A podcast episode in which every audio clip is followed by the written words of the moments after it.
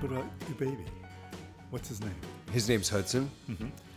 and uh, yeah, he's already playing ukulele, so it's you know a little bit, and uh, play as much music as I can for him every morning at breakfast, and you know I take care of him, and you know try and keep him amused all day, and So, the, the thing that struck me about you was that your father had a huge role in your musical path. Mm-hmm.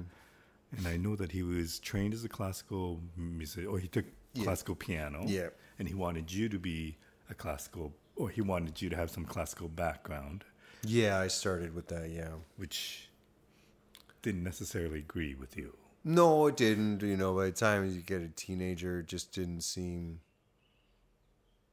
Uh, you know, I got to I think grade five or something like that, conservatory, and it was like, but still, is you know, I it obviously set a base, which is like you're getting, you're getting something out of it. It just it didn't, you know, you.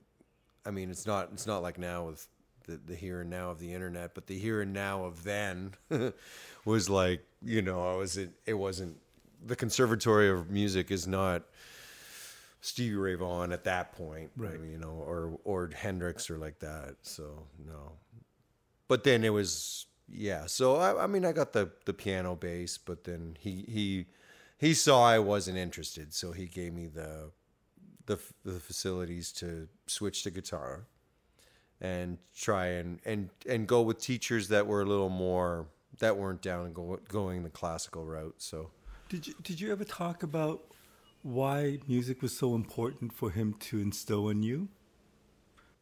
it was just a I don't know. It was you know I, mean I'm sure we'll talk about it a little. I mean he passed in 2011, but um, that was a that was a big thing as as people were talking about him. It was just music was part of his life. It just I, it was just a huge interest to him. Right.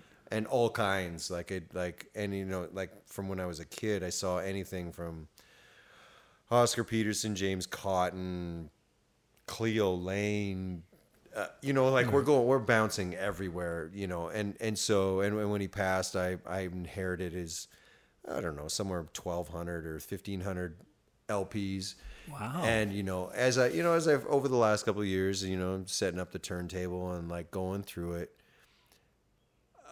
all all just where it's I, I remember seeing all these but now it's it's different right? You're in your 40s now. It's like you know my knowledge is a lot broader and just the like it's just all the different directions he took. It it, it was it was heavily blues based. Blues and jazz were heavy like that was that was big but it went everywhere. It's you know there's i'm i'm, fa- I'm finding lots of great classic rec- records and and even unknown records that you can't find on itunes that are it's like they're definite keepers, you know. So And are there memories? I, you know, I should actually say I'm talking to Shawn Kellerman. In case you didn't know, but so Shawn has been kind enough to sit with me and talk about his musical journey, and um, he's got a gig in an hour or so, so he's got to leave. So we have to make this quick. But, um, but your dad, when when he found out that you weren't really into classical music or it wasn't connecting with you, that was not a big deal. It was just okay. So I got to find something else for him to. yeah, like I, you know, it was just, it was just keep keep me going on something. You know, you just want to keep it keep an interest. You know, it was like it, it didn't have to be classical music. I mean, it was just something he grew he had to do, and he thought, you know, that's what we started on. But he saw someone had brought a guitar over, and I kind of was just like, you know, I'm 14 and I'm just like, you know, going crazy on it, like as whatever, with no knowledge, you know, you're just strumming it and all that. And he just said, look like you were having fun or whatever, you know. And it started with acoustic and you know, and and trying to you know learn songs that were more of an interest to me and And, And what, would, what would that have been at that point? at that time, well, I mean, even at that time, I'm into Luther Allison and Johnny Winter and and Partly because your dad introduced you. yeah, right, yeah, and it was, and I mean, even jazz, but I mean, I wasn't obviously going to start playing jazz at that point, but you know, it was like he had kind of had a weekend band, you know, and uh, with my stepmother and and a full band though, and there were some guys from Toronto, and we lived in Waterloo, but you know, and, and it was so it was a weekend band, so it was like, you know, if they were jamming, I got to sit in. You know, I get I get to sit in with adults. That was that's a thing that kind of didn't happen. I didn't play with my peers really ever. Maybe the couple of one offs at high school, maybe, but I, I didn't have a high school band. Like I, my dad was that was a big thing. As my dad, it, I, I was playing blues with adults, and it was, uh, and I was getting an adult perspective on, and always playing with, you know, someone older than me, and so there was kind of it was kind of guiding me in that direction and and and and I was already playing in bars when I was 16 So with when you- adults, right? So When you picked up the guitar when you were 14, how quickly did you take to it? And, and well, with that uh, with that opportunity, I was in on stage within less than a year. I was already like formulating solos in about 10 months, 11 months. Wow. Yeah, because I was so well. I was seeing up front and center. Like if I'm going to see a show, what am I gonna what am I gonna say I saw then? I mean, when I'm 15, I mean, we, if you take a summer trip, he took me to Memphis and Austin. And if you want to talk about the actually very first time I saw Mel Brown, if we, we're going to get into that subject later, Yeah. was actually I think I was 15 and we took a trip in Austin, and it didn't last very long. It was at Antone's, and it didn't last long because I got sick, and so my stepmother took me back to the hotel room. But that was actually my first time, and it was like James Cotton was doing the door, because I remember James Cotton because he was in my dad's catalog, and um, and so he was at the door collecting money, which is weird. I mean, this is the so we're talking the the eighties, right? So little bit of a, a dip or lull in, in blues at that point, I guess, in a way. And it, it was Mel Brown on stage. I remember a big white guy. I don't know who that was. I'm wondering if I only in the back of my mind. I'm wondering if it was Smoking Joe Kubek, but it, it, that's not for sure. And I think Clifford Antone was there. Uh, definitely George Rains on drums. I think Sarah Brown was on bass. And I mean, this is like Monday night at Antone's, right? So, point being, you asked me like, well, what you got on stage? I got on stage like within a year with my dad's band, like doing like 12 bar blues guitar solos and trying to emulate what I saw. And what I saw, I mean, in Memphis, I, we saw at that time Memphis was different, but you know, i he was giving me the opportunity to sit in a bar at 15 years old and see it right there. Can you, I mean, I don't know if you can quantify that to like really from a 15, 14, 15 year old to actually see music at Antone's or on Beale Street and experience these musicians who are integral part of blues, like Yeah. that, that you wouldn't find today. Like, I don't know how. Or you're sitting on Beale Street and you're seeing like in an 80 seat club Ruby Wilson or whomever, right? You know, Like, but as a 14, 15 year old, can you take that in and totally appreciate that? I loved it. I was. I, it wasn't like, oh, my dad's taking me on this crazy vacation. You know, I was into it. Totally into it. I was taking notes. I think at one point, I can't remember if it was Sue Foley or uh, no, it was Mike Morgan and the Crawl, and actually Darrell Nulisch was was singing with Mike Morgan at that point.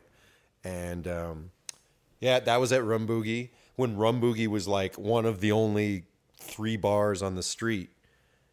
You know that was that was it. There that it wasn't what it was now. And there was only maybe 2% white people on the street.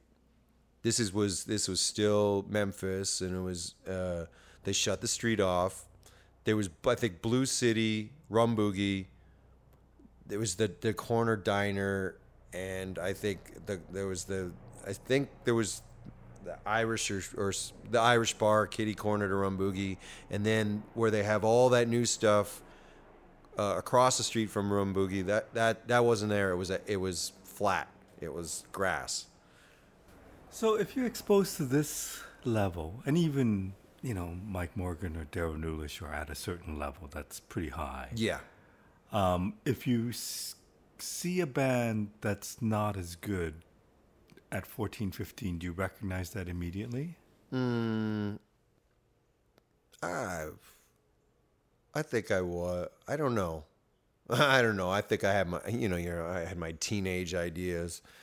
I was having a conversation about teenage ideas today and what teenagers think they know, and I think I think I I I liked what I think I went towards what I liked. Mm-hmm. I don't I don't know whether I knew whether it was good or bad or not. I don't know. I I can't say for sure. so, and then when I look at your bio, it's almost like you had this. I don't know, you had a master plan but obviously your dad guided you and gave you exposure to all these great artists and took you to these amazing places to give you exposure. Did, did you know that you were going to be a musician? Uh, yeah, well, okay. So then it's like, you know, I'm sitting in with him. And then by the time, you know, you know, I'm 17, I started, you know, I was getting calls to be a guitar player uh, around Ontario. And then I even started playing with some of the Detroit musicians and going to Detroit, you know, and playing, you know, I, I think I was 18 and I was at Bay City and it was like Larry McCray, Sugar Blue. Uh, I was playing with artists. Her, her, name was Zoom. She I don't she doesn't sing anymore, and you know I played with a guy named Chicago Pete, and you know, and I mean I I I was stayed at Pete's house for a week, and he would sit there and he would give me the old school of way of learning and, and I'd be like, I got it, I got it. And he'd be like, no, we're going to run it again. And it was real old school, but it was like at the end of it, I knew the the Lou Rawls tune or I knew ZZ Hill. I was, you know, and he was giving me that education of, and I still get this education till today. And I mean, we'll get to that later, but it's the education of like, you know, uh, fact is, I mean, my dad had a great record collection, and I and I was learning a lot about some artists that other people, you know, everybody knew about Stevie Ray Vaughan or or Steve Ray Vaughan was coming up, and they knew about they maybe knew about Buddy Guy, when they knew about Johnny Winter, but when you start dipping into ZZ Hill, the real southern, and and then you start dipping into the B sides or B sides of Little Milton, that's what I was learning if I was going to Detroit, and I was like, and still like even with Lucky Peterson today, like if you pull out a song, I'm like, he's like, you you know that? I'm like, hey man, remember where I grew up? Like I I, I didn't grow up with yeah. I mean black radio. But so you got to give me a minute, like clue me in, and I, and I try and have a knowledge, but still, my the encyclopedia is like is pretty deep. Like even till today, I'm still learning. You know, B sides of the greats. It's like you know. Okay, so tell me about the significance of B sides, because one who doesn't know would automatically assume that's just the other song that wasn't good enough that they stuck on the B side. Oh, it's it's just as good. I don't know who. I mean, who chooses what's A and B? I mean, come on. you know, it's like okay, but so from from from a musician's point of view, studying the blues, yeah, it's just as important to listen to that B side and to understand it and to. Oh, as it. a musician, yeah. I mean, or if you're going to be, you know, or you, you know, through all the years, even if we start, you know, if we go back, like like now, it's it's with Lucky, but even back then when I, I played with Bobby Rush 20 years ago now, right? You know and it's just like it's just like i mean we played we played mainly his material so we weren't getting into it but but it's just like hey or you go to a jam or you go and you know you're trying to get a new job they're like hey you know you know this you know this you know this you, you got to know you have to have a, a deep catalog you can't just you know it's can't all just be you know the a sides or something like right. all the you know all the real guys like lucky I mean, they they know a they know all of it. You know. Okay, so so when you were 24, you went down to to I guess Jackson, Mississippi, to join Bobby. Does that yeah, I first after Mel. Well, no, this is all right. So Mel had a big Mel Brown had a big like he and my dad were talking. you know, I didn't know it at the time, but they were. And it was just like, and then Mel had said, you know, it's time. When I was twenty, um, like when I was 21, he was like, "Hey man, you know it's time to get your ass kicked." and he said, "It's time. It's it's time now. You know, you weren't ready before, but you know you're gonna." And the way he put it, it was like, "Yeah, there's a there's a white boy on every corner in the United States," and he said, "They're all kick ass. you know, they're all good. You know, you just got to learn." And it, it was true. And I first moved to Washington D.C and I first played with an artist just for a couple months. Quickly, uh, Charlie Sayles made a record for JSP Records, and then um, I went.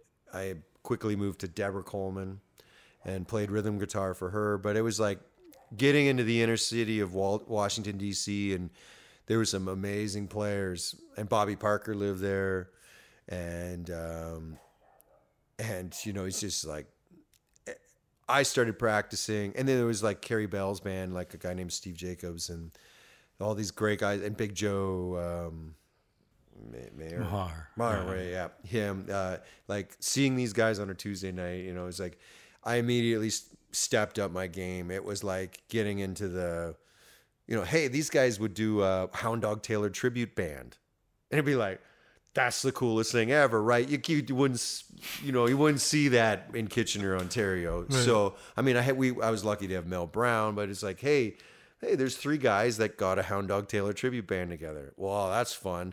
So it'd be like, you know, so I was seeing these like it's like these guys their catalog was deep like they so that's when i would go back every night and start practicing in my one room in some house in washington d.c and start practicing eight or ten hours a night and really digging into because these guys knew the swing blues the soul blues the yeah all of it so it wasn't just like hey i'm a steve ray vaughan clone or you know that's what's on the radio that's what i'm it was getting into all of it and really immersing into it So that was the plan. Like you had this plan. yeah said, my okay, dad my dad like i said when high school ended he was like hey you know you can how about you if it doesn't work give it to, to your 25 and say hey the cutoff point is when you're 25 Doesn't it usually work the other way where you Yeah. say, Dad, can, you, can I get give it to 25? So Well- he's telling you to do this. Yeah, he's like, go go back. If it doesn't work, go back to school as a mature adult. Hmm. I don't know. He was an alternative guy. You know, he just he never really. I really went by the book, but he. Uh, so that's what he said. So I kind of just was kept playing. I was playing four or five nights a week.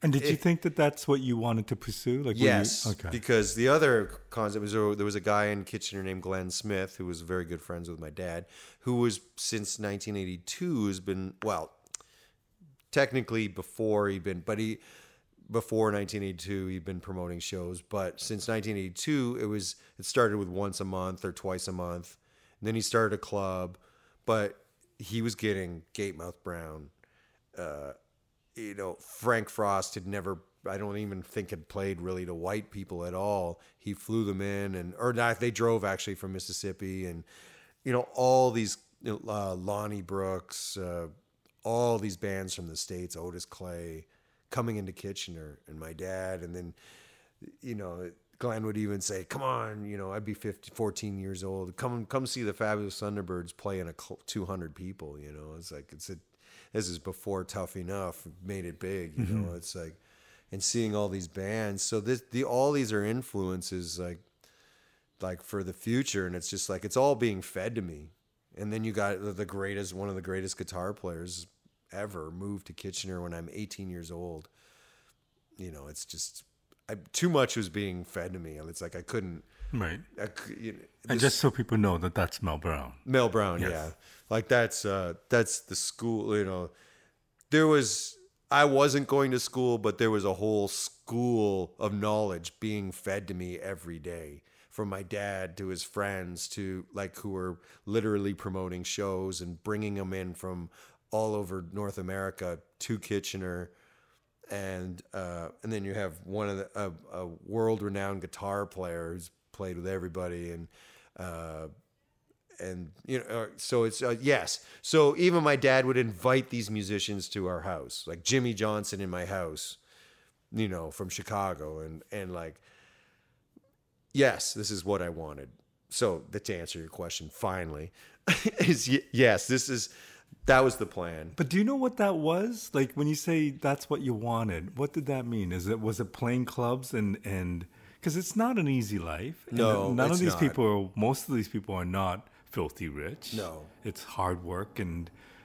Well, know, that one singer from Detroit. So you were, I think we were talking about kind of the philosophy of it because tonight I'm playing Grossman's, Mm-hmm. and next Tuesday I'll be in Morocco.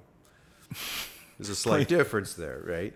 So when I was 18, and I was you know new at this, and I'm playing with an artist from uh, Detroit.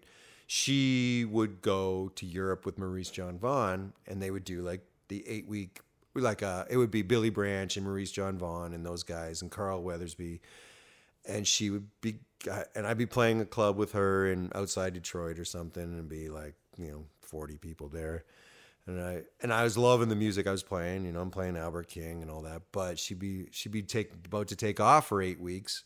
I'd be like, wow, that's wow, you're going to Europe, you know, Switzerland and all that, blah blah, blah for eight weeks. I mean, and she said, yes, and and we already had a gig book, and she goes, and where am I playing when I get back? Uh, we're playing back at this club. Exactly. So if you're gonna play blues you got you better get your head around it right now. You're 18. You're gonna be yes. I'm doing an eight week tour, and it's gonna be awesome. And it's gonna be like you know five star, and it'll be big concerts. When I get back, I'll be playing right here. And if you and that's the blues. And if you can't get your head around it, then you better stay at home. And that was the analogy I was given, and the philosophy of of being a blues musician. You know, put up with it and that's and and and and it's and it's gonna go you know it's gonna go up and it's gonna go down. And then there's the whole waves of it you know where all of a sudden it's like everybody wants a blues band and then the next year they don't you know it's but is it is it an up and down thing? Like from an outsider's point of view i think is it easy to play somewhere like grossman's and then play morocco next week and then come back and play a festival here and then a bar here or does it really matter if you have like a killer night and the audience is right into it? It doesn't matter. It doesn't matter to me. I don't know. It might matter to some people. I, I'm as, as long as it's a killer night. I don't know. I have a bit a bit of a production or a productive complex. Let's say like I'm. I want it like going in a direction of something. Right. So, but yeah, if if, if it's just playing a club to play a club, I'm I'm not all you know I'm not always about that, but but if it's like, hey, you know, we're we're moving on a direction, or we might do some new songs, or yeah, I don't care. It's it's a good night. I'm having fun. You know, that's that's because it could go the other way. You could be playing in front of thousands of people and not really connecting or something. Oh right? yeah, totally. It could be a total bummer, and you could be on a on a huge state. I mean, it's, I was on a I was on a weird gig last year in Russia you know, we got we got paid. I got paid quite a bit of money for one gig, and we're playing with Marcus Miller and Santana to 200 people in tuxedos in a in a tent in the, in the, that was surrounded by snipers and fencing. I have no idea really what it was all about, but and you know, and we didn't even end up doing original songs because that's not what all of a sudden the only way to get him on the dance floor was to like right to do like Soul Man, and and and My Girl. That was the only way to get him out there. So it was like, and we only played forty five minutes all the way to go to St. Petersburg. It was weird. It was fine, you know. I, I got to meet Santana, and you know, I was like five feet away from him, and it was like, will I ever get that opportunity again in my life? No. Right. And it's like, wow, it's then God got to see him side stage. I'll never get that close again, you know. But yeah, so it could be it could be the big, you know, a lot of money. It can be, but it just may not work out as a good night at Grossman's. So every band that you joined, whether it be Deborah Coleman or Bobby Rush or numerous others that you played with, was there like a goal that said, okay, by doing this, by working with Bobby Rush, I'm going to learn the Chitlin circuit. I'm going to learn what really down south blues is going to be about. Or like, was there a thought behind it, or it wasn't like that? Um, well, actually, I got advice. It it, it kind of got it it got to. Whew, how do I how do I put this? Well, it first actually came before. I mean, everything was a kind of a learning process. Like playing with Deborah.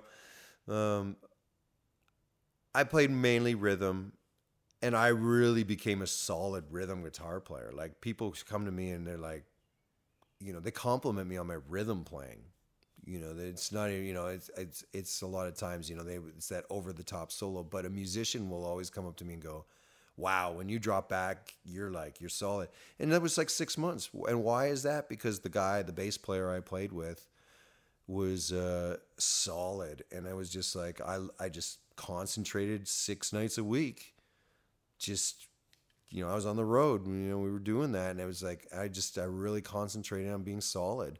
So it was all of it's a learning experience, and all of it was you know being on the road and traveling and becoming just better road a road dog. It's uh, you just learn, and then going to Bobby Rush was, um, I mean, uh, so the advice that was given to me, but really before all of it was from Otis Clay, who also had been observing me. Kind of like anytime he came to Kitchener, we opened up from him. He, he took me aside and he said, "Man," he goes, well, I'm 21 again, and he's like, "Man, you're you're you're getting better every time." He goes, he goes, "You're learning all those those you know soul songs," and he goes, "But you need the discipline of the the leader, like like for example, the James Brown or the Bobby Rushes or the Otis Clays. Right. The uh, it's not a band anymore. It's the leader. It's the guy who's going to tell you you're doing it right or you're you're fucking it up. And then, and sorry, with the intent that you become the leader, and leader in sense of music, or leader in in the sense of the business side. Oh no, no, not me being the leader, but me being able to take direction, Oh, okay, like okay. like be, becoming that better. Like he he saw me, he saw me playing, but he saw me playing not really under a leader, and the leader being like it's almost like the producer of a CD, right? The leader was like, "This is it. This is why I'm at this point in my career." Like James Brown, that whole like you're getting fined because every night has got to be the best show, and, it, and it's it's so. It, and he saw that it probably I just probably needed that guidance of like a little bit of crack in the whip, right? It's like you get you have the facility there, but you need that guy. And Bob and Bob, it ended up you know after jumping around, you know I jumped to these bands, you know they just they just needed a guitar player, and you learn it and you do it. But it's really like one like Otis Clay was famous or Bobby's famous. It's like and it was like moving and meeting Bobby, and then Bobby taking me under his wing, and really, you know, it was great. It- he, uh, it it was great. It was like he, you know, he's kibitzing with the audience, and he's he's really a showman. But at any point that I stood back there, and if I just winced a little and was like thinking about what I was going to eat for dinner after the show, he would whip around and he could sense it, and it was it was freaky, and it was like, and he'd but you thought he was like totally immersed in like Yeah, because yeah. you know he, he does his uh, you know is talking to the audience and getting them involved. He would stop dead and look at you and go, you know, like like uh, raise his eyebrows at you, like, "Where did you go?" Like, what happened to your rhythm guitar playing? Like he could, see, he was like, he was totally aware. Wow. And then it's like, you know, okay, back. And then I'd be like, okay, snap it back, right? He was, so that's what I mean by cracking the whip. It's like, no looking at the TV or like Right, wondering what's going on with the sports game or like, you know, what, whatever's on your mind. It's time for the show. It's, right. It's that should showtime. be the one. Okay. So does that? But I, I would presume, like everything else, just because somebody is famous or a leader of some fame, Mm-hmm. that doesn't necessarily make them always a good leader. No, it doesn't. Like some might have amazing instincts and do whatever, but not everybody who's successful might necessarily mean that they're a great band leader or whatever. No, that's right? why they might have a stage or a band leader or whatever. You know, Right. it's like they can entrust them, you know, that the band will be to a certain level or whatever like that. Yeah, no, no, not not all of them are great leaders. No. So this this road that you take also gets you into a point where you become the musical leader of some of the projects that you've been in. Yes, yes. And was like- that part of the goal, or was the goal more to be the Shawn Kellerman band leader? Hmm.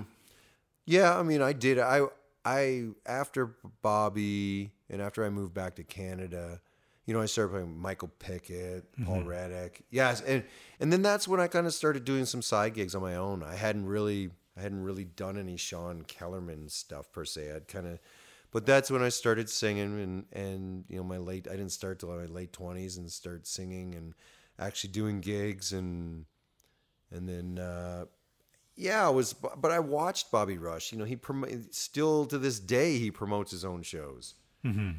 Does all the leg work to go somewhere. It's like, "Oh, I'm not working that weekend. I need to. I need to have my guys working. He'll go put three shows together Right. and just you know wherever in Mississippi, Alabama, and Georgia or something, and just call a DJ and go, "Can we get this up and running?" in in three, even in three weeks, it's like all of a sudden you know weekend is open, he'll fill it up, you know, and I'll do it myself. I'll charge twenty bucks and you know and and make it happen, and it all it works, and uh, I don't know. I just I watched that. I watched the leadership. I watched. I didn't think I'd, and then you know, and I just, I just, I knew after all those years what I liked and what I didn't like, and you know, and I, I had guys in my band that, you know, they worked with bigger guys, and they'd even come back and say, "Well, I didn't take a weekend with them because." I don't know because you give us options. you know, it's just like it's not just a dictatorship or it's Right, not. right. You know, you go. You're you're you're. They they would say you're an alpha male, but you you still give everybody.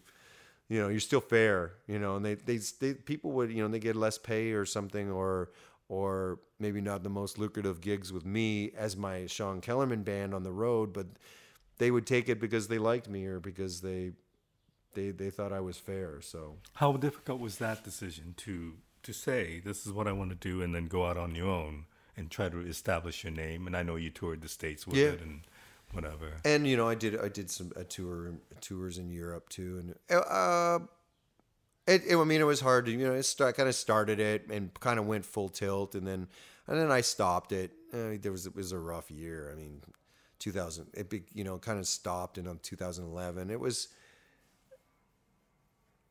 um it it was hard on the road. It's it was difficult. It was going around. I was doing everything and and and my band was I mean they were they were great though but in the in the states they were you know they backed me and they they were it was good you know but it was it was tough you know doing all the business you know and I mean it, th- when I started doing all the business then the music just started to be the same. And I was like I'm spending all the time on the phone trying to book a tour and then you know following up with making sure that there's radio play or all that and it was it was too much it was too stressful and then it's like i kind of stopped it after a big two month tour in europe and then i kind of just stopped for a minute and then all of a sudden my dad passed away and it was just like too much all at once and it, and uh, it, it it's difficult. It was difficult to to go on the road, and then it was difficult to make to make that choice to kind of stop it and be like, tell those guys like, hey, we got to stop for a minute. Sorry, but that's the way it is. It, it was it was eating me up. The business was eating me up. Could you have seen a way to make it work, or was that just did it seem insurmountable? Um, I don't know. I I think you I yeah you probably can't have a wife and kids, and Right. and uh, that's probably one thing. Because if I yeah probably probably I could have probably made it work and kept it. But it was it was grueling. I I was finding I was finding that the the business was eating me up. It was I thought I was paying my dues. And some people were some people were paying me back you know they got me on a festival or you know I made my I got I got my own band like you know like opening up for Los Lobos or or I got us on some great festivals. I got, I was getting it somewhere, Right. but I, I had no more energy. I was I was whipped. I was done, and it was. Uh, I I thought I thought I was pushing hard enough, but but then it was just like next time around, it was the same money. It was like the same. But what there was one thing in like uh, late late the that was like 2010 or something. I was finding that it was weird. I was getting like last minute cancellations.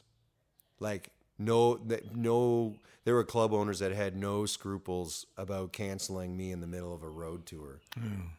And it was be I was like it happened that happened hadn't happened to me in all my uh, in in two decades and then all of a sudden people started getting ruthless like it was becoming really bad And that's a cost to you. and oh cost and then all of a sudden instead of going up, you're going totally backwards. Mm-hmm. It like instantly, it's Thursday, and all of a sudden Saturday is setting you back because everything it was just breaking even barely, not even really, but it was like we were strong. Like we were the festivals, we were selling the most. I'm I'm not trying to brag, but it was like the the the CD sellers would be like, you sold first or second on the whole festival. You you CD like I was selling, I was almost I was selling more CDs than what I was making, and I was making a good buck, and it was like you're I was we were doing great. We're selling great merch, you know, like lineups, and it was be I'd see an agent over there, and I'm going, you'd see a 40 person lineup, hmm. and and for an hour and a half.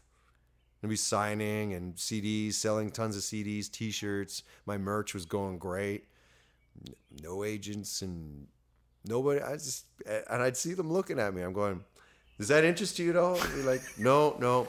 So it was like, I guess there's something about me. And, you know, I'm not blaming them. If they don't like me, they don't like me. You know, that's not that's not it. But I'm just saying, it was like, I I couldn't do it. So it was like I I I, I dug my heels in a little bit and stopped for.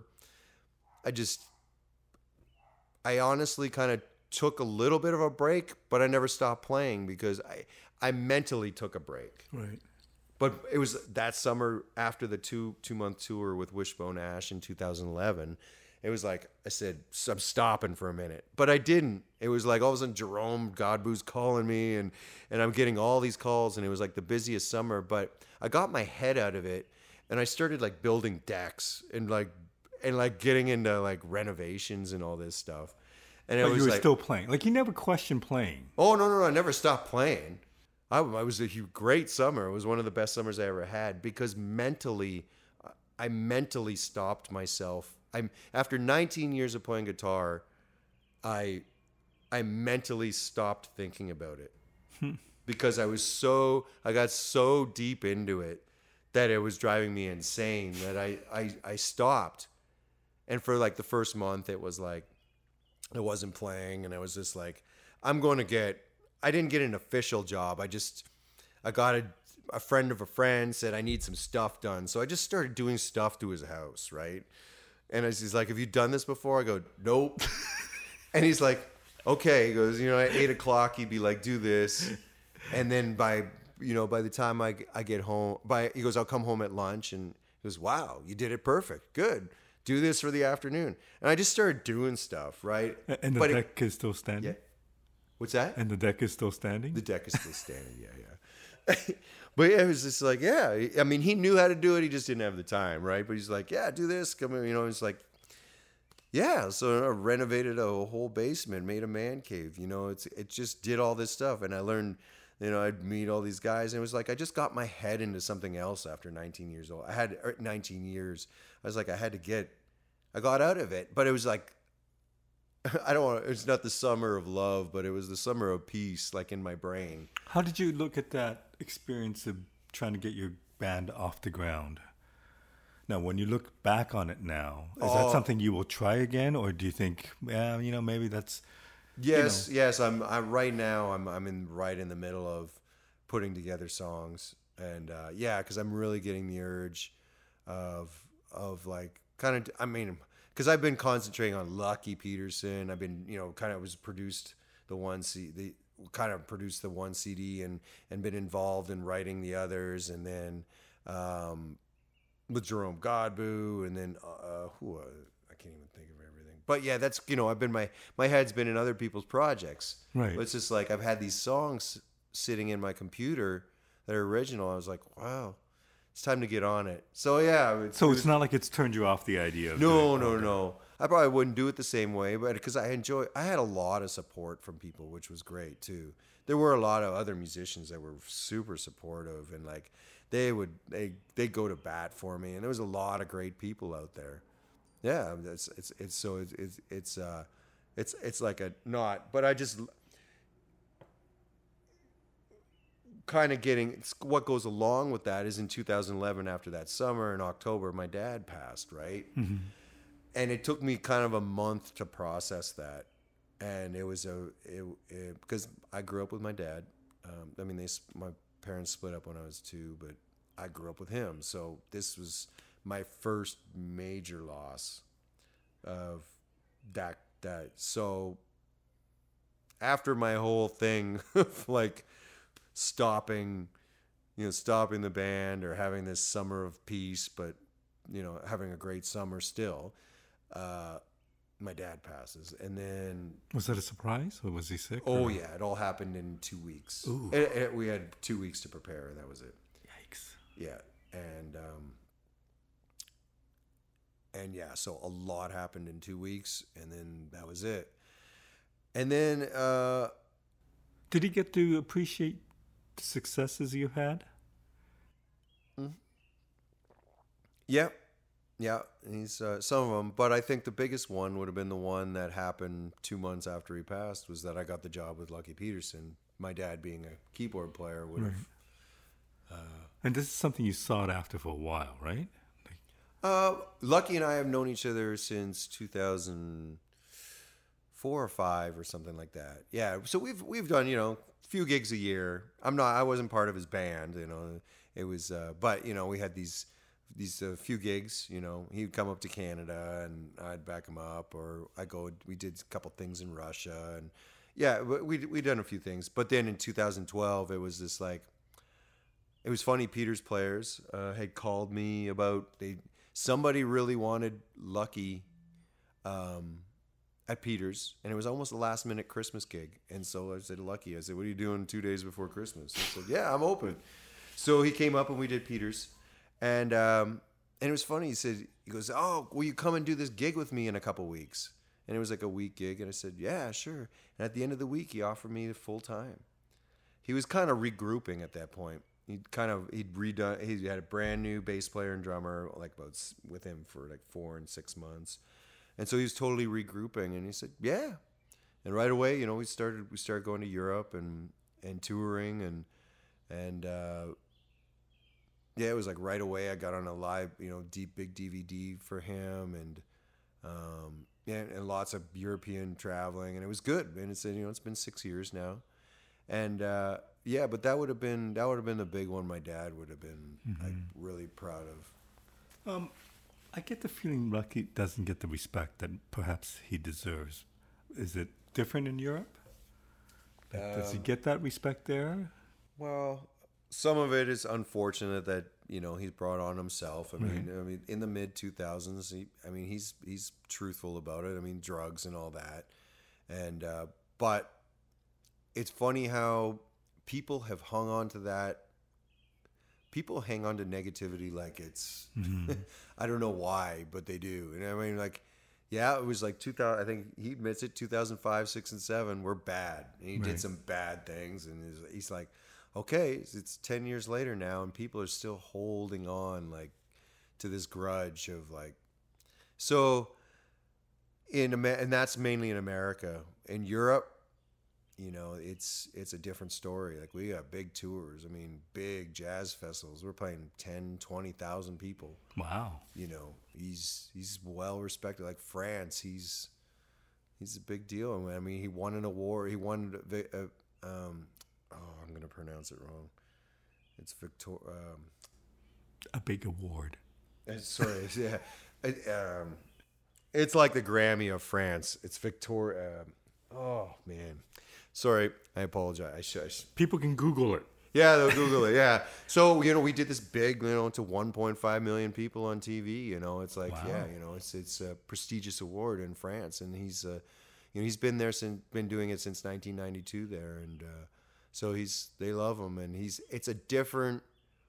We, let's just say we don't play blues clubs there. Like he's, like when I say we're playing to 10 or 20,000 people, because it's it's a jazz and now jazz festivals over there or world music festivals that's when they call it jazz we've been on shows with marilyn manson at a jazz fest it, it's jazz is a word there it doesn't necessarily mean the genre of music it's kind of more of like music festival Yeah, yeah. so, you know, we're we, Marilyn Manson, or we do these world music festivals. There's twenty thousand people there. It's it's uh, it's it's a different thing. He's like, he's the spokesperson of the blues, like the way Wynton Marsalis is the spokesperson of jazz. Right.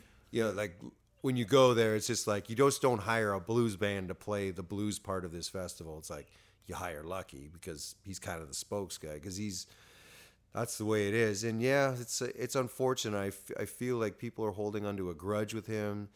They quite don't give him the respect, but he's give but the people that show up to our gigs and the people are they just shake their head like the other musicians are just like they look at him because he's I see him play traditional blues piano to gospel with Mavis Staples to he's he does tracks for Flo Rida, you know, like he's everywhere, and it, and it's like you know the guys uh, from uh, uh, like uh, I think it was Nelly or R. Kelly's band, like they you know they they're just shaking their head, going they look at him and just be like, this guy is unbelievable. How many dates are you doing a year with him? What's that? How much touring is he doing these days?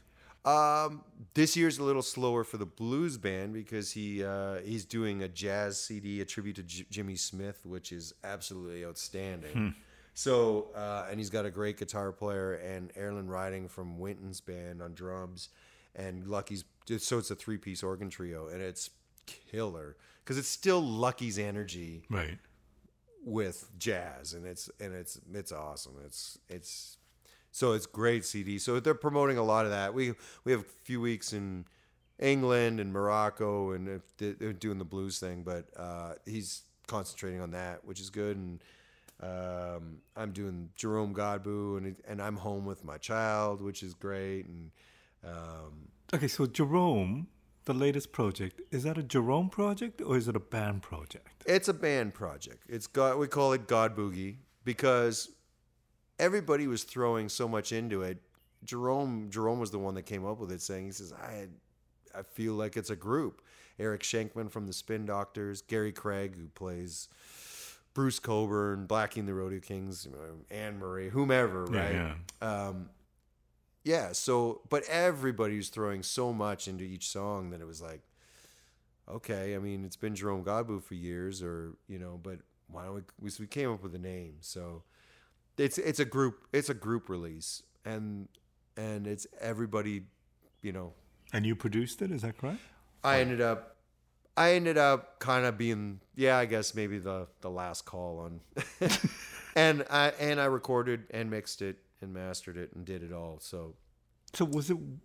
And I know that it's a collaborative thing. How how easy is it to to be in Jerome's band, which is the way it started, Yeah. and all of a sudden have this project and become this group thing, which, in you know, in a lot of ways, blues doesn't often have group projects. Like, Right. you know, it, it tends to be the main person and, and a backup band or whatever. I mean, how was that transition of becoming this group entity for this recording? Well, I mean, everybody. I mean, at one point we were all a little bit slow. So on on our other projects, that it was like we we were playing so much together, and then we were writing, and and so Jerome was bringing all his new ideas to us, and then we were throwing it all together. That it was it became a band. It just evolved into that because it was really Eric, Gary, and Jerome, and they were doing a trio thing, kind of more with just baritone and really Eric crossing between baritone and guitar, and it was kind of like a broke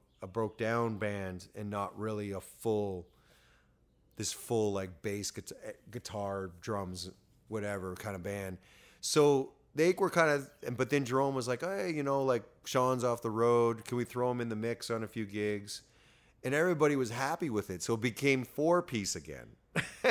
And then i'm like well i want to play bass in part of it. I don't want to be the lead guitar player in all of it. So then me and eric started trading back and forth because there wasn't a bass player. It was baritone or me i switch a guitar i hit an octave pedal and it and it's i call it bassy sound you know it's not a bass it's just a little lower than a guitar and so we kind of do it and it's dirtier because it's not that clean bass sound. It's i'm playing like so it's a little grungier. It's more going towards the not hound dog not a hound dog taylor sound but kind of like that. It's a little grungier. It's like you know it's so yeah, it's a little different, and uh, you know, it's but it it, it just evolved, you know, from you know because they they just released a CD as a three piece, and then kind of Jerome said, "Hey, come join us. You're off the road." Blah blah. and it worked. So and then and then it's me and then me and Eric started trading, and it's just gig, you know, gig. af- Like I said, you know, the productivity from gig to gig. If I, you know, if there's something, I don't mind playing clubs if it's if it's doing something. And well, me and Eric were we were learning each other and and going back and forth, and and it was trading off and being. And uh, so each song was evolving, and, and every night we were the songs are now they're they're, they're they've grown. So that's and then it became a CD, you know. So And would you promote this differently? Like, would you go outside of the the Ontario neighborhood and it's a it, it it's on an American record label. It's on VizzTone Records. So we're hoping for that. Um, right now, it's just in you know, but it's being played. It's internationally, so it's getting played in France, and you know, hopefully somebody will you know start picking it up and moving around and. But it's it's a you know it's it's a it's a great project too you know so it's uh it's uh, you know we only I think we only play one cover a night so So here's the thing that I've always been curious, and I've watched you for like the last 17 years. And I remember when I first met you, you were with Michael Pickett. That's how that is I was trying to think of how long it was and that's right 17 years Yeah, and and you were this wild young guitar player who would contort on stage, and and and then I see you at the Boathouse in Kitchener with Bobby Rush, and you guys did this acoustic thing, which was like one of the most amazing concerts I've ever seen.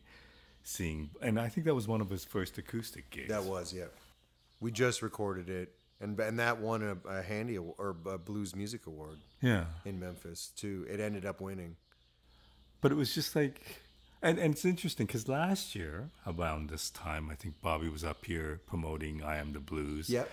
And you you played with him at the Silver Dollar, and if I don't know what happened before I got there, but I always got the impression you just walked in. I don't even know if you had a conversation with Bobby before you went on stage, but it almost seemed like you guys didn't talk. You started the show and you played it, and you knew exactly where he was going to go, what he was going to do. yeah Like I don't, I don't, I got the impression there was no rehearsal. It was just Uh, we talked for five minutes. no, I mean it's just like he just you know he was just like running. Yeah, I remember that was about it was about five minutes. So we had talked. talked, But no it's like- rehearsal. It's that's you know that's something you know it's something else too. It's like it it doesn't always work, but even with Lucky, like Lucky doesn't talk about the music. Like I I mean, the, we haven't really rehearsed. Like it's like once in a blue moon he says, "I don't like that chord, play that." But we don't You'd never if you walk down the street, you never know Lucky was a musician ever. He- He's just not a guy who goes, "Hey, look at me, I'm a musician." Or No, but I mean, how much rehearsal goes into anything? I mean, we we had I think we we've had two or I think we had two rehearsals in six years.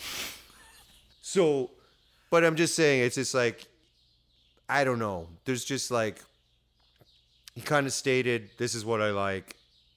Okay, let's go in that direction. Or Lucky's so strong on his instrument, if you can't follow along or be on that, be on the ship with him, then you're Just left behind. you're left behind and you know i guess you'd be at home. So like, i'm just saying it's like I, I don't talk music with lucky. We don't or we don't talk it with bobby. It's not talked about really. It's just like here's the song i don't know it just it, it's it's immediate you know that that's why it's like we know you said you said we walked in and it didn't look like we talked we we had talked but for no longer than five minutes and that it's it's just you just do it Right. I don't know. There's just we just have I just I know whatever knowledge I need to know to to play with them. So But that, I mean, I, I guess that goes with everybody you work with. But what I find interesting is the the number of times I've seen you with different artists. There's a different Shawn Kellerman for different artists that you work with. yeah, Um, and I, I presume that there is a reason behind that, that it's not always, oh, that's the same Shawn I saw playing with so and so. You seem to have a different thing. that was uh well for one of my I may I may have got kind of I don't know if I got ridiculed or or uh, I got they the, the one CD I put out was there was a broad span like from five piece horns to broke down dobro to it was too broad because one of the CDs I liked when I was growing up was Johnny Winter, just Johnny Winter. Right. And that's what he did. Like he had Willie Dixon, he had or- and he had just the, him and a dobro, or he had three piece rock and roll, or he had his brother Edgar with five piece horns. Like I thought that was a brilliant CD. So I was like, I wanted to put a CD. To, I mean, I'm not Johnny Winter, but what I'm saying is, I wanted to attempt that. Right. Right. And it was just like, they, they, but people didn't like that CD because it was too too wide. It was going in every direction, you know. And there's even a little bit of hip hop.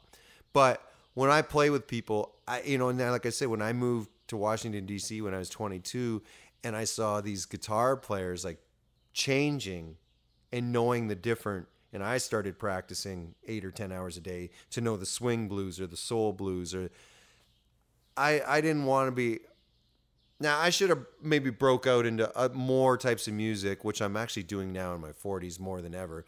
But I when I play blues I never wanted to be just the swing guy or I never wanted to be just the R&B or the straight, you know, or little Walter guy, or you know. But I get the impression it's more than that. That that when you play with Lucky, that you are one guitar player that plays a certain way versus when you play with Paul Reddick or when you play with Jerome. It's totally my my my approach to Jerome is absolutely 180 degrees different than than Lucky.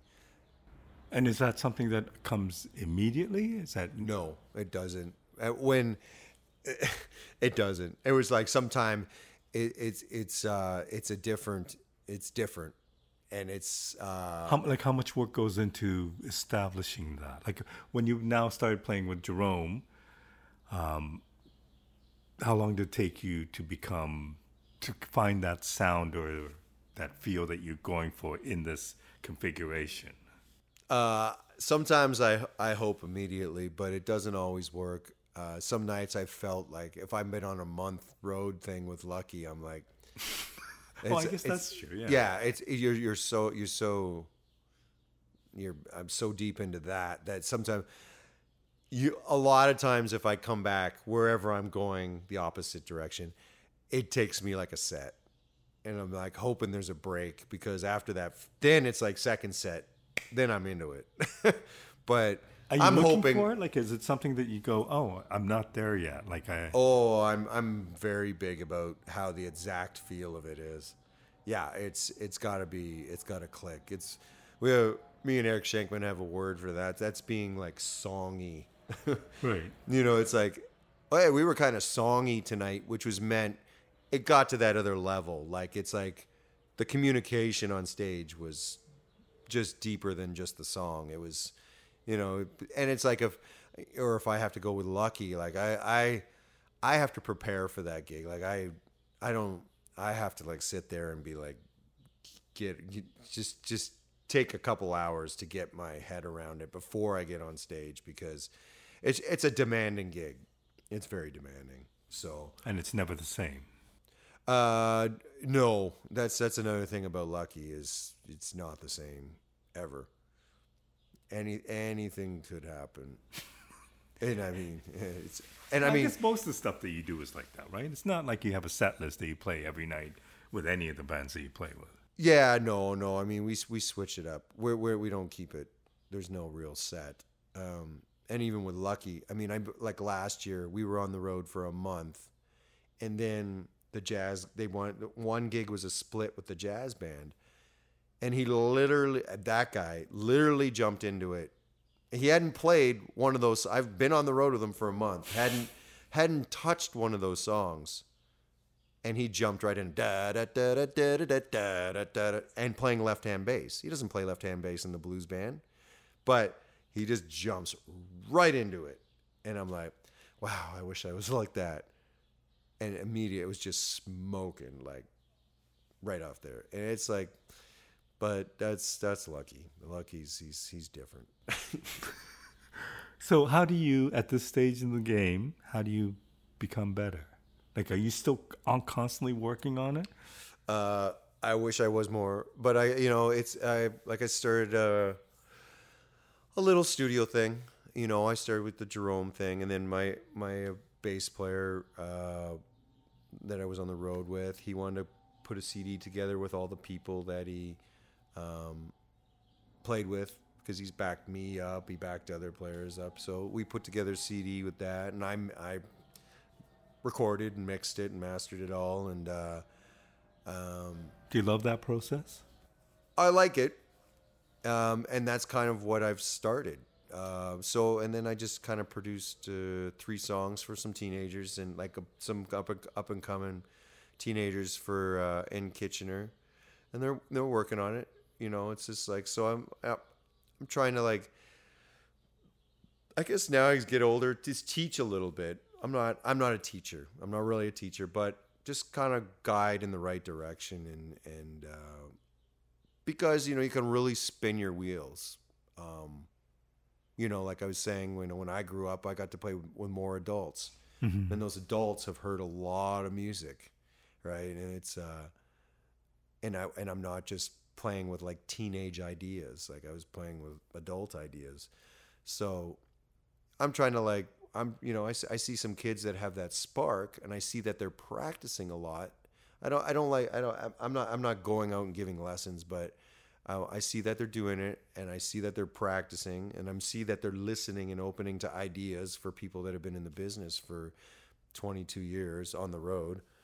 That they're listening. So when they do that, I'll take the project on, and we and we uh, and we do it. And um, so I'm doing a bit of that, and I and I, I like the mixing. I was like, I got tired of trying to go into studios. I, I got kind of like, well, one, I'm a little bit broke, so I was like, ah, I can't record, so I'll teach myself how to do it because I'd stay, I'd been in night at some pretty big studios and watched some really great engineers work. So I was like watching and listening and and you know some guys told me I had some pretty good ears. So I started I sat there and I, I taught myself how to do it and uh, and really and really try and get some great results like so and and once again I'm doing all sorts of different music like I like mixing rock and you know people are like whoa he's a blues guy. And it's a like no like I'll, I'll mix rock. I want to mix some you know acoustic. I love love you know a, a good acoustic record is really hard to do. It's like it's so um you know do that and and do uh, even d- d- done some country. There's another young country artist who just moved to nashville this week. He's he writes and you know his voice is big. And so we did the music my friend of mine and i did all the music for it. It's, it's country and you know and he sang and it's his song. It's, so I, I like creating the music too. I like getting not only the mixing part but is is now creating the music. Like like say they just kind of strum a guitar and sing and they're mainly s- okay well we're going to take that and we're going to put a baritone solo on there with some you know keyboard parts and all that and program the drums. And, and because these days like everything is is so far advanced it's it, it doesn't sound like a drum machine anymore. So it's like and I play bass and play play different types of guitar and my friend plays guitar so we put two totally different types of guitar on there and you know we create a song for people and so it's yeah I like doing it. It keeps keeps you creative and keeps your mind going you know? That's just that's one thing like like lucky like he just you got you have to be on it. It's it's not it's not you can't be looking at the TV while you're playing with him. It's uh, you know so it's, it's you know I, I and, That's the theme tonight. yeah. And you know and and and you know and the and a baby keeps you on track and it's it's just keeping everything in your brain. Keep your brain going. I i see some people just you know get a job and then they just do that job Right. forever. And it's uh you know that's not a bad thing but i'm just it's just not my thing. So i just uh uh i just keep changing. Sometimes my wife is just like stop. Why can't you just like go down the path I'm always going off on some different. Why do you? Why are you going off the path? You know, oh, because I just don't feel like going down the path. It's just it's so that that's that's what I mean. So yeah, it's it's fun, to, and it uh, one I, I wanted to do something that could keep me home. I don't want to always be traveling Yeah, yeah. it's it's it, it's fun, you know, going to Morocco or going to Tunisia and France, and it's it's amazing. But you know, sometimes it's like, okay, let's just stay at home. I can go to my basement, and and uh, you know, I, I have the uh, you know, I have a 130 year old house that has great acoustics. You know, it's different than newer houses, so it's it naturally sounds has some great sounds in it. So I I have the ability to mix and and uh, uh, and it's. Uh, I, I like doing that so I can stay at home and make a little money and, and be creative. And be with your child. So I'm going to finish off because I know you have to get to, get to a gig. Yeah. But so my last question is we'll, we'll end with where we began.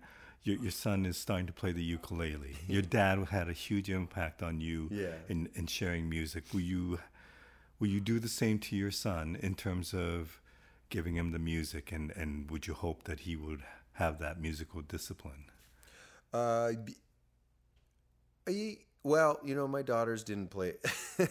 my daughters didn't play any. Uh, they're in sports, and uh, and it's you know, maybe having a. I, I mean, you said discipline. Like discipline, I want them to have good discipline. That's what I. Uh, I think that's what takes it. Whatever, it doesn't have to be music but he seems to right away he seems to be he my wife said he would jump in his bell in her belly when at a at a gig so but now you know he's just strumming ukulele. I mean he's only 16 months old but he's he's he's recognize he's recognizing drums which is like he knows to beat on something. When all of a sudden when a song comes on he knows to beat. So it's just recognizing and you know yeah I, i'm i might put it but i never forced my children to do it. You know they took some piano but you know they gravitated to basketball and they did play great at basketball and they you know they excel at it. Mm-hmm. But it's I, i'm not a pusher like i, I just I'd, I'd rather however it naturally but yeah i know and it's you know in the last uh in the last month. Uh, you know, I finally got uh, my iTunes all all situated properly, so it's all home sharing, and it's just like boom, I just pop the computer on, and every morning, you know, like I just put it on jazz, you know, so it's not cranking. But, but yeah, no, we, we got a you know, so we got a mix of like hundred different jazz albums that are like going, and he's he's listening, he's listening, he hears it, and then he plays ukulele, and he's he's uh he's he's liking it. So yeah you know i'll i'll probably more teach him hopefully to have a discipline for something. Doesn't have to be music but but i hope he i hope he's into it. I think he is. Well, thank you so much. I know you're busy. I really appreciate you dropping by for Yeah. your gig, and um, when did we do our last interview 17 years ago I think so. Yeah. Like it was really early on when Yeah. when I started, and Yeah. we didn't have this edition. I don't know if you remember this, but No. uh, yeah. So i don't remember this Yeah. yeah So thanks for coming well, back. i'm glad we could do it again yeah, Thanks. I really appreciate it. all right